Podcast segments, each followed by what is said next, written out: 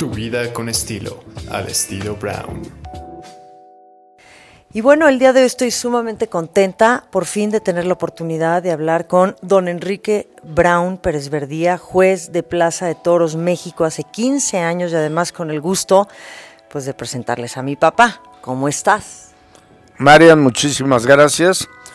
Yo he sido juez en dos ocasiones, del año 1996 al 2001 y ahora en mi segunda etapa del 2015 a la fecha.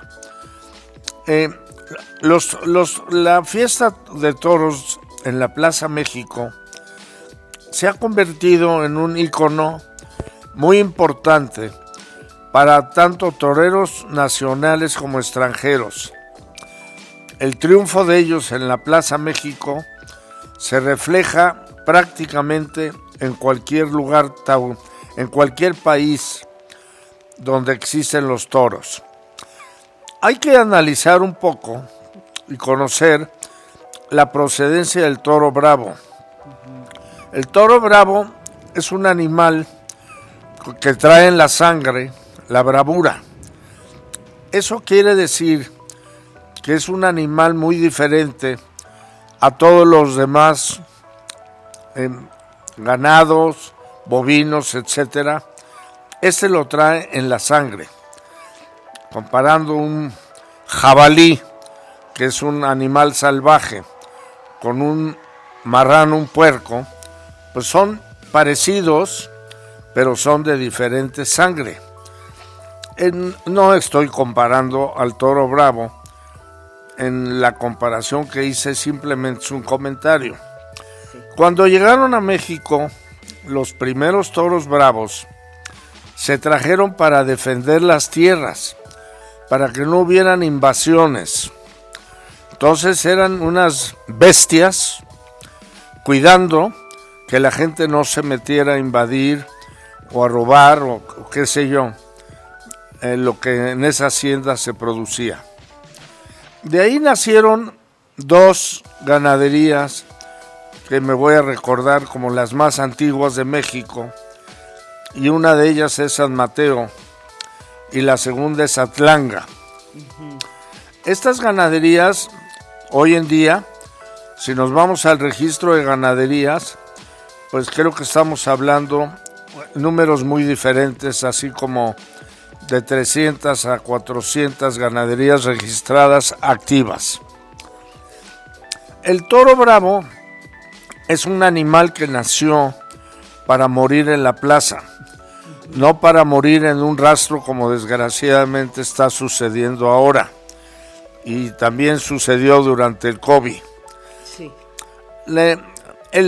yo soy aficionado por, por, la relación con mi abuelo Antonio Pérez Verdía, que fue el abogado que estructuró legalmente cuando se construyó la Plaza de Toros en la, en la Condesa.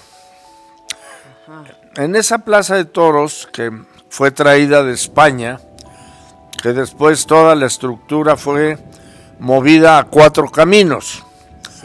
En esa Plaza de Toros, mi abuelo, Antonio Pérez Verdía, fue el abogado que estructuró la sociedad y hasta lo que me acuerdo, él representaba un porcentaje pequeño como, como dueño, como abogado, como asesor de esa plaza. El, la Plaza México se construye por, por eh, Negrín Sibón, lo que era la ciudad deportiva, que se construyó el estadio azul, la Plaza México y venía otras actividades deportivas. Un señor libanés muy visionario, inclusive hay una estatua de él dentro de la Plaza México y desgraciadamente pues el dinero se le acabó. O sea, se metió a hacer una construcción demasiado costosa y los resultados económicos pues no le respondieron inmediatamente. La Plaza México se construyó dentro de unos agujeros que existían por la extracción de tepetate. Ese es el motivo que si uno entra a la Plaza México a nivel de calle, todavía tienes una construcción hacia arriba, pero la mayoría es hacia abajo. Bajas este 26, aproximadamente 45 filas para llegar a lo que es la barrera de primera fila y de ahí todavía te bajas dos metros para llegar a lo que es el piso de la, de la plaza donde se, sal, donde se torean los animales. Sí. Ahora, ¿cómo? A mí me gustaría que nos contaras un poquito de tu experiencia, porque yo sé, Enrique Brown Pérez Verdía, juez de plaza desde hace 15 años de la Plaza de Toros México, que la fiesta taurina empezaron también como fiestas patronales para celebrar en diversos países en Hispanoamérica, en España, pero que siempre tenían como un, vínculo religioso. Entonces a México también llegan un poquito en este contexto. Sí, y aquí en México existía la Feria Guadalupana, existía una corrida que se le daba todo el ingreso a la Cruz Roja Mexicana. Siempre ha existido el, eh, los, eh, la, la relación religiosa. Si nos vamos a España, pues vamos a encontrar una serie de relaciones entre una Virgen de la Macarena en, en, en, Sevilla, como en otros estados de España, otros, perdón, otros lugares de España, y existe la relación religiosa.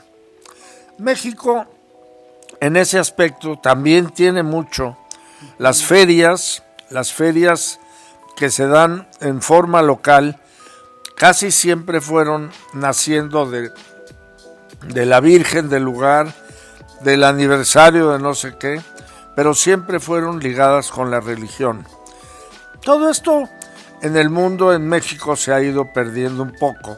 Sí. Ya no tenemos la feria guadalupana que teníamos en los años, todavía en, creo que en los 90 la teníamos.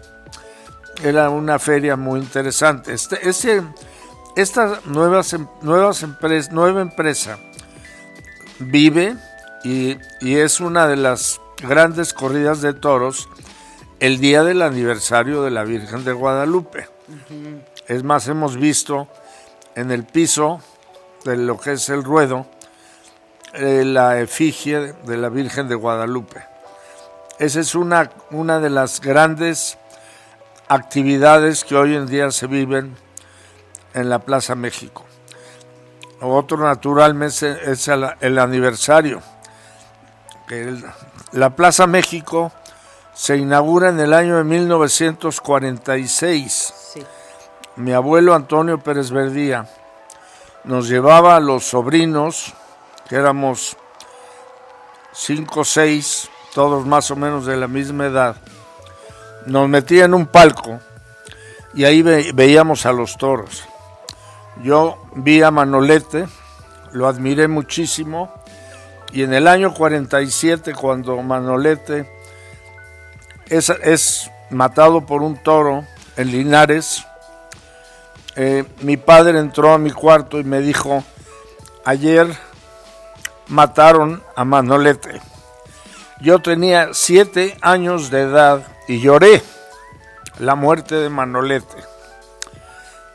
¿Por qué, por qué, por qué para ti es tan, o sea, porque es una de tus grandes pasiones y nos estás contando acerca de, de toda esta afición natural desde niño que te transmite tu tío? Pero sería interesante entender por qué ha sido parte de tu vida, muy importante, algo que te ha llenado absolutamente en lo que has creído siempre, que has luchado por la fiesta brava en México, en el sentido de que eres un promotor, que tienes puesta la camiseta, que si puedes has colaborado, como sabemos, 15 años ya en la Plaza de Toros México y en otras que te han invitado. ¿Y por qué te gusta? ¿Por qué lo defiendes? Creo que hay una gran polémica a los que les gusta la fiesta brava, que sabemos que son muchísima gente, y también a los muchos que no les gusta la fiesta brava y que no le entienden. Es como todo.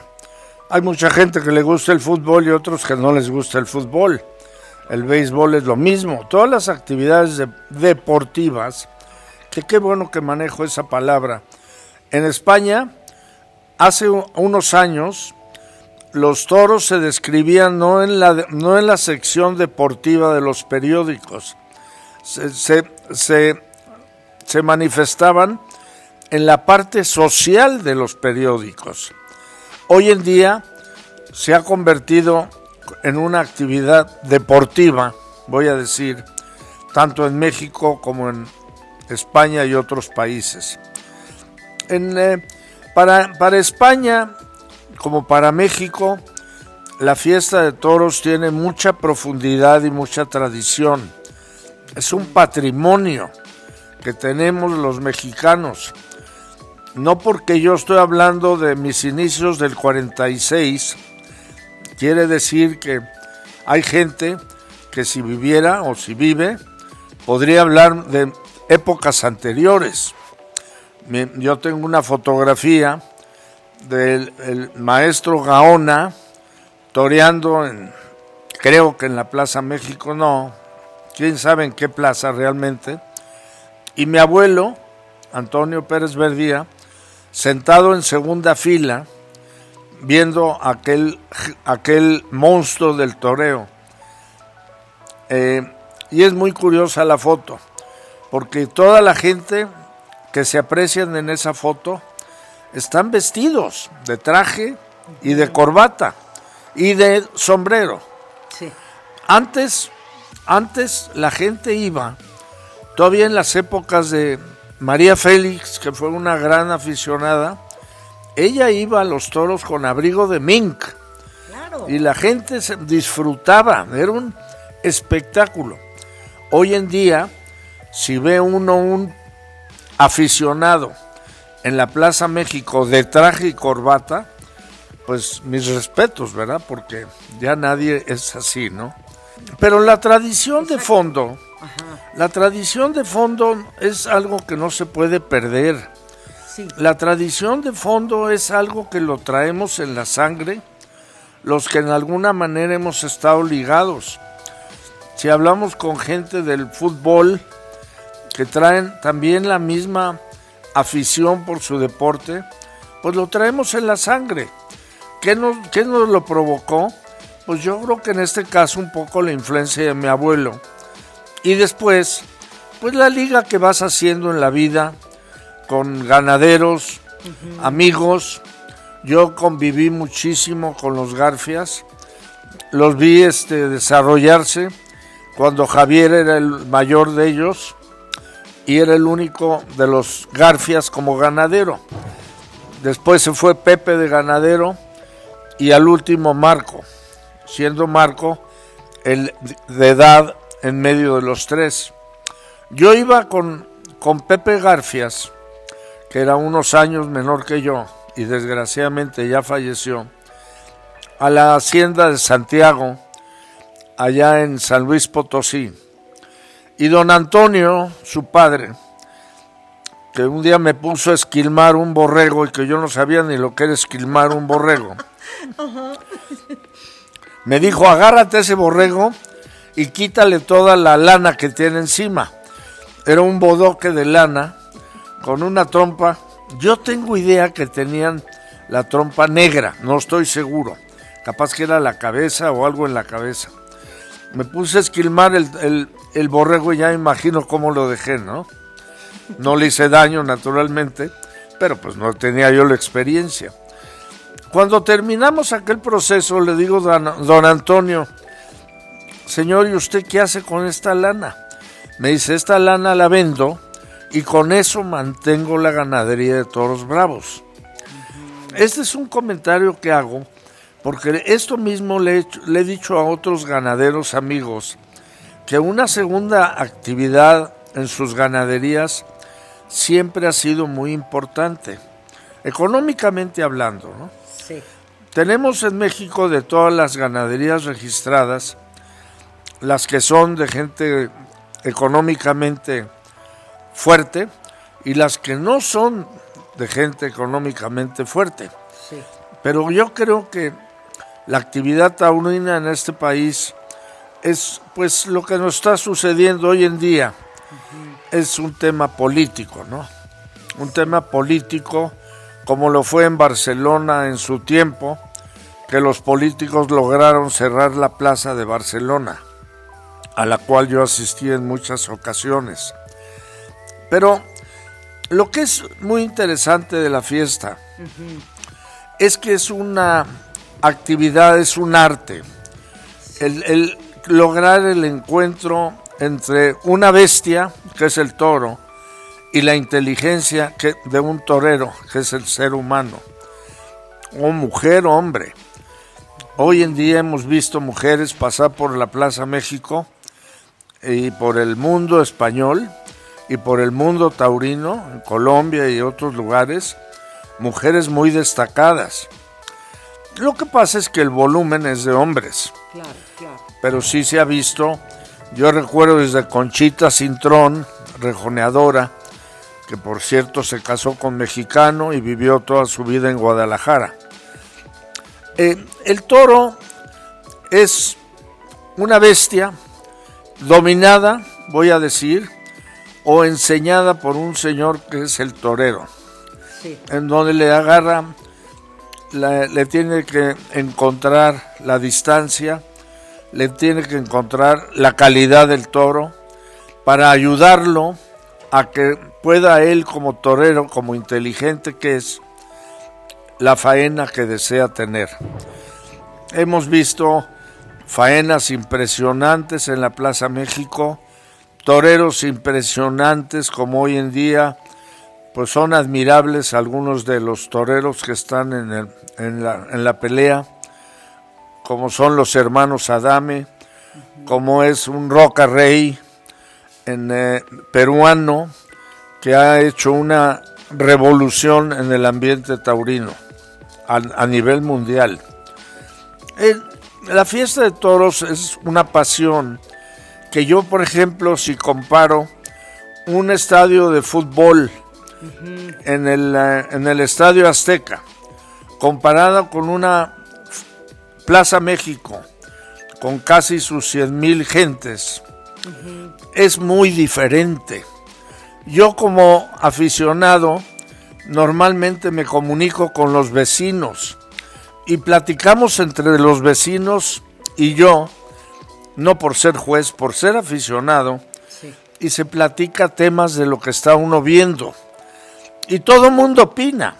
Aquí tú le gritas al torero, bájale la muleta, haz esto, haz lo otro te sientes director de la actividad que el torero está desarrollando. Eso no pasa en el fútbol. Yo en el fútbol no le grito, no soy aficionado al fútbol, pero nunca he oído a un aficionado gritarle al torero, digo, perdón, al jugador, pásala a la derecha. Eso nunca. Y en la plaza sí.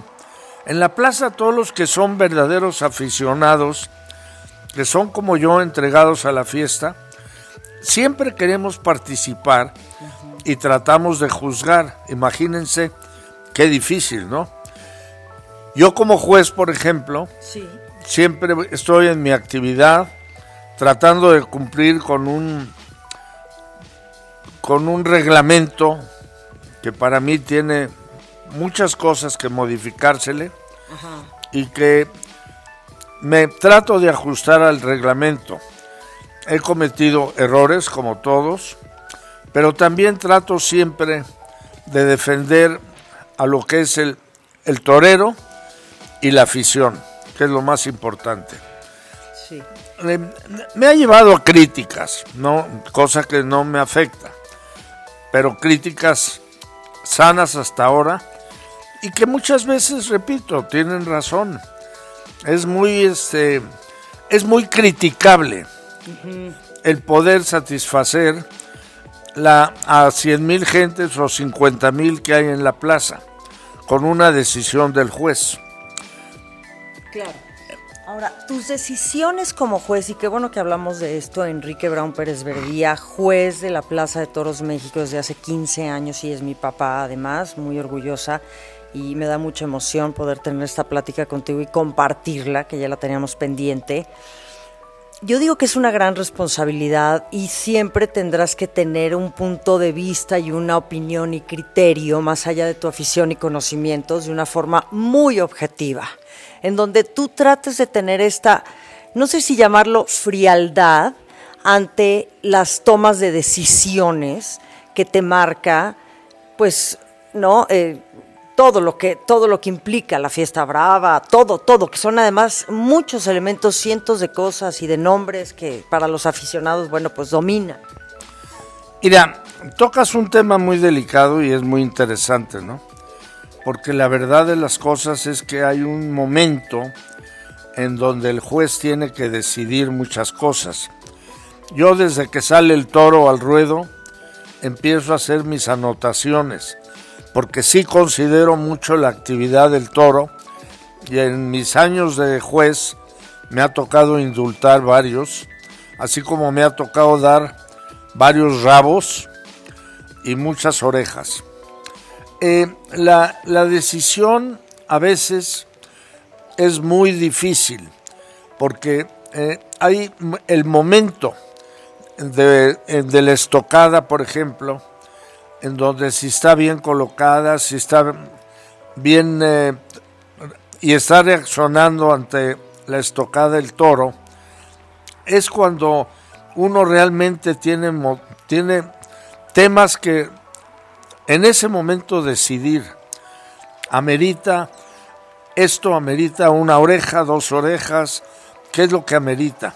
Amerita vuelta al ruedo el toro, o simplemente una vuelta, una salida lenta. Son decisiones que la gente muchas veces no le gusta. Siempre hay gente que grita en contra. Haga uno lo que haga. Esa gente a mí no me preocupa. Digo que no son aficionados, son depredadores de la fiesta. Pero, pero, hay que respetar, ¿no? Todo mundo tiene derecho a hacer como quiera hacer, ¿no? Yo, este, yo trato, como dije hace un rato, de siempre ajustarme a un criterio que pueda satisfacer a los aficionados, a los ganaderos, a los toreros. Trato. Y siempre lo he hecho y siempre lo voy a seguir haciendo. El tema de que actualmente vivimos y que es un tema, vuelvo a lo político, pues Dios quiera y sea bien atendido los empresarios muy dignos que manejan hoy entre don Antonio Cosío como propietario de la Plaza México, Javier Sordo y el recién fallecido este, Balleres, pues, pues creo que estén trabajando en la parte legal y defendiendo lo que es la Plaza México, porque sí es un ícono en el mundo el, de veras lo que dije hace un rato. Aquí se han formado toreros españoles, aquí se han formado toreros franceses, colombianos, venezolanos, me acuerdo de los Girón, los hermanos Girón venezolanos. Aquí se han hecho muchos, muchos toreros del mundo que después se han reflejado en el mundo en su actividad taurina. El triunfar en la México es como triunfar en las ventas de Madrid. No quiero comparar. La fiesta en, en, España es una fiesta más profunda, con otros ángulos muy diferentes a la fiesta de México. Pero sí existe, sí existe una relación muy importante entre la importancia de la Plaza México y la importancia de las plazas de las ventas de Madrid. Sí las empresas allá en España, en donde subastan la, plaza por una temporada o por X número de temporadas, es un tema que yo creo que ha permitido a los promotores y a los empresarios entrar en una actividad de competencia, que por cierto es mencionable que don, don em, el, el, señor Valleres, don Alberto Valleres, quiso ser empresario de las ventas de Madrid y estuvo muy cerca de obtenerlo. Esto creo que fue hace unos tres o cuatro años. Políticamente, o vean, vamos a saber lo que sea la causa, no lo consiguió. Pero imagínense si hubiera sucedido, ¿no? Que un mexicano fuera el empresario de la Plaza de las Ventas de Madrid. Y yo creo que estuvo muy cerca de serlo. ¿eh? Sí. Ahora, hay un tema delicado, desde luego, que también yo creo que merece la pena hablarlo, que es toda la gente que está en contra del maltrato animal. Y que creo que también este es uno de los factores, y yo no sé si es el factor que hoy se está dando, por lo cual han parado, porque no han suspendido definitivamente la actividad de la Plaza de Toros México y la, la fiesta taurina. ¿Tiene que ver esto con el tema del maltrato animal? ¿Y qué opinas tú acerca de esto, Enrique Brown Pérez Verdía? Porque, pues como hemos mencionado y como hemos platicado ya en esta, en esta sabrosa conversación, pues siempre se ha pensado acerca del maltrato animal. Hoy es un tema políticamente incorrecto y que está muchísimo más en boga. Eh, re- repito, el animal nació para morir en una plaza, no nació para morir en un rastro. Ese animal que trae sangre brava, ese, para eso nació. Vivió durante cinco años un toro ya maduro que viene a la Plaza México en el mejor ambiente que ha tenido en su vida. Bien alimentado, rodeado de muchas hembras, ha estado siendo el rey en el campo. Cuando uno visita una ganadería y recorres el campo bravo, te das cuenta de la, de la maravilla que es ese animal viviendo en aquella paz de una ganadería y, y siendo atendido con muy buen alimento, con mucha prudencia. Es, es más, tú ves eh, un grupo de, de toros y vacas y puedes cruzarlos en medio de ellos a caballo y no te atacan. Si hay uno separado del grupo, ese puede ser peligroso.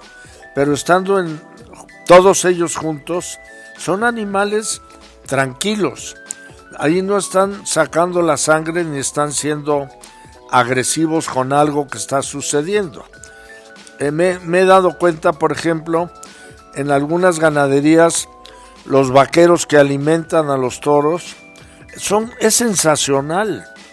Y tenemos en la historia casos maravillosos de un caporal que alimentó desde bebé a un toro y el dueño de esa ganadería lo trajo a la Plaza México porque el animal iba a ser toreado y iba a morir en la plaza.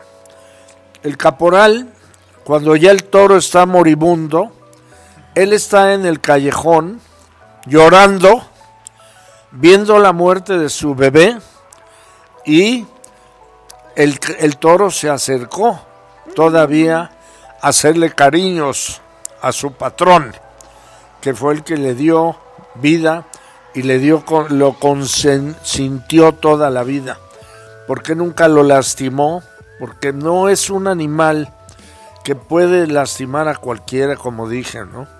Es un animal que cuando llega a una plaza de toros, que ese es un tema muy diferente y muy difícil, pero hay que entenderlo.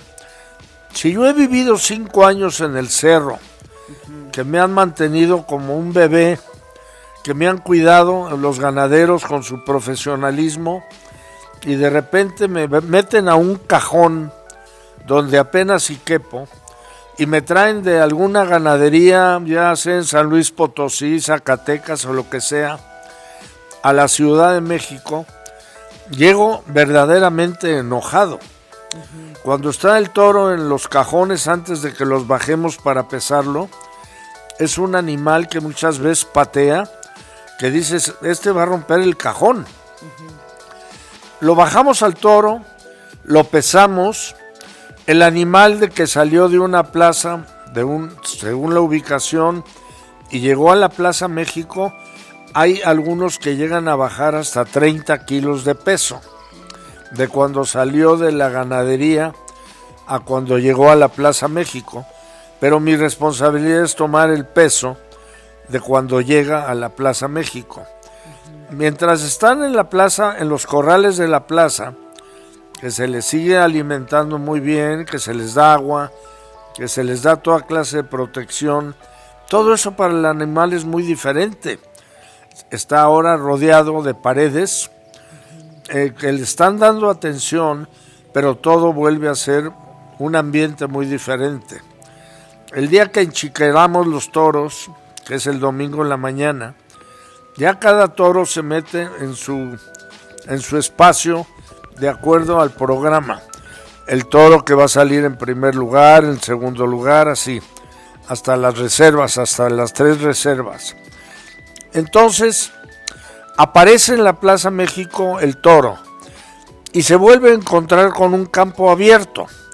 No que sea igual a donde vivió toda su vida, pero ahí se da la oportunidad de, poder correr, cosa que no había sucedido desde que lo, lo bajaron de la ganadería y lo metieron al cajón y lo transportaron en el camión y llegó a los corrales de la plaza.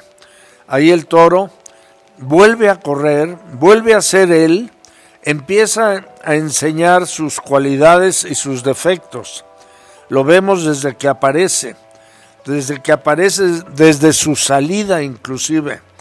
Hay toros que reflejan su actitud o la posibilidad de su actitud desde su salida. durante el tiempo de la lidia, el torero o novillero lo que debe de hacer es entenderlo desde el principio para poder acoplar una faena adecuada a las características del animal, a la vista. El maestro Hormilla decía que él veía los toros por, en los ojos, veía la calidad del animal. Y el maestro Hormilla, en toda su vida exitosa de torero, de gran torero de la historia de México, solo tuvo una cornada. Entonces, el torero debe de interpretar y debe de llegar a dominar a la bestia y conocerlo desde el principio. Muchas veces, desde el palco que está ahí arriba, en, un lugar inhóspito, yo he tratado de bajar el palco y nunca lo he podido lograr, pero realmente estás en un punto en donde hay ciertos momentos críticos que como juez no ves. El, torero, el torero y el toro es un acoplamiento que se convierte en arte. Hoy vuelvo a toreros famosos, cada uno demuestra su arte a su manera, su valentía, su dominio al, toro, su, su coordinación con el mismo animal. Es fabuloso entender esas cosas, ¿no? Yo más o menos tengo la sensibilidad de, lo que es eso. No, no, nunca termina uno de aprender. Y lo que es muy agradable y muy padre es que no hay dos toros iguales, ni hay dos corridas iguales, ni dos faenas iguales. Siempre todas son diferentes por las diferentes cualidades. La, la comunicación que el torero tiene con el público es importantísimo hay toreros que transmiten y toreros que no transmiten. Son fríos. No les preocupa o no les gusta voltear a ver al público. No tienen comunicación. Dan un pase, un buen derechazo que no transmite. Que no es. Y podría ser transmitible.